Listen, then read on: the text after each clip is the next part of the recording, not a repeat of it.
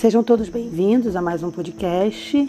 Hoje a gente vai falar um pouco sobre a questão da incredulidade. A gente teve aí um exemplo muito, muito forte de incredulidade, que foi a morte do cantor Lázaro, né, do nosso irmão Lázaro, que não deu uma atenção especial ao coronavírus, ou seja, é, não, não deu a credibilidade, a letalidade desse, desse vírus, tá? Mas eu quero que vocês entendam que eu não estou aqui para criticar isso, tá? Ele teve o motivo dele, mas a, o fato é que ele morreu da doença e ele pregou muito sobre não ser favorável ao lockdown, não ser favorável ao uso de máscaras. Eu estou falando isso até onde eu sei, tá? Se eu estiver enganada, eu vou aceitar o, o comentários respeitosos a respeito desse assunto.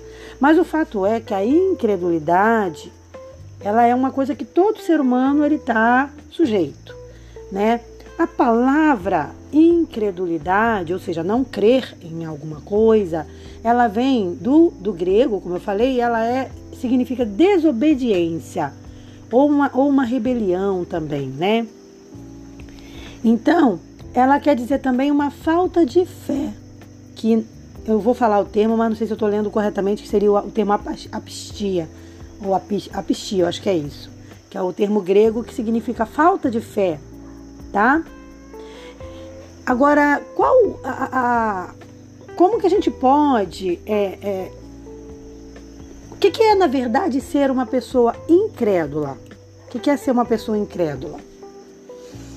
Aquela pessoa que não tem uma fé, que não crê, no caso da religião, por exemplo, não tem uma fé religiosa, é uma pessoa descrente. Então, a pessoa que é incrédula, ela tem muita dificuldade de acreditar em alguma coisa. Agora eu já estou falando do âmbito religioso, né? Então, normalmente a pessoa incrédula, ela não tem fé em nada, ela não acredita em nada, não acredita nas pessoas, então ela vive na incredulidade, né? Uma coisa que é muito parecida, que é ligada à incredulidade, pode ser, por exemplo, a, malícia, a impiedade. Então são substantivos, né, que estão ali sinônimos ali da incredulidade, né? Na Bíblia, a palavra incredulidade, ela representa a ausência da fé. Tá? Então, como eu falei, uma pessoa incrédula, de acordo com a Bíblia, ela é uma pessoa que é, é ateísta. Ela não acredita em Deus, ela não acredita nas crenças religiosas. Então ela vive sem fé. Agora você imagina o que é uma pessoa sem fé. Eu imagino que ela fica como um copo vazio, né? Ela não tem conteúdo é, na, na, na forma religiosa de dizer, né? Ela pode ser completa em vários aspectos, mas fica alguma coisa faltando. Porque nós, nós nascemos com uma necessidade de Deus. Né? Nós temos dentro de nós um, um, um, vazio que só pode ser preenchido por, pelo Senhor Jesus. E quando esse vazio não é preenchido, então aquele, fica um vácuo naquela pessoa. E quando você conversa com ela, olha para ela e vai conhecendo a pessoa, você vai percebendo que por mais que ela diga que ela é feliz, alguma coisa está faltando na vida dela, ela não é completa, né? Que é o que é o que acontece exatamente ao contrário com o cristão. O cristão, quando ele é preenchido de Jesus, quando ele é cristão de verdade, ele pode ter uma vida humilde, não ter quase nada, mas você percebe uma, um copo cheio né, do Espírito Santo, uma pessoa realizada, tá? Então, na Bíblia, a palavra é, é, incredulidade, ela quer dizer isso, essa pessoa de, que tem uma ausência de uma fé religiosa, tá? Muitas pessoas, elas também se afastam da fé por conta da incredulidade, que foi uma coisa que não foi tratada. Então a pessoa então foi esmorecendo a fé e quase que sem perceber, ela vai se tornando incrédula, porque ela não alimentou na vida dela a, a fé. Então veja bem, gente, o fato de estar dentro de uma igreja não garante em nada que você vá ter o seu coração preenchido por Jesus, que você vai ser uma pessoa que tem que crê que tenha fé, que vai trazer isso, eu sempre bato nessa tecla, é a comunhão com Deus, seja ela dentro de um templo, seja ela no seu quarto, seja ela na natureza, onde você buscar o Senhor. É isso que vai desenvolver em nós a fé. Até mesmo nesse bate-papo que a gente está tendo aqui. É isso que faz desenvolver a fé. Tá? Então, quando uma pessoa não tem fé, mas ela está dentro do, do ambiente religioso, não vai demorar para acontecer um outro, um outro movimento na vida dela, que é o quê? A apostasia. Que é quando a pessoa então abandona publicamente a sua religião, a renuncia da sua fé. Tá?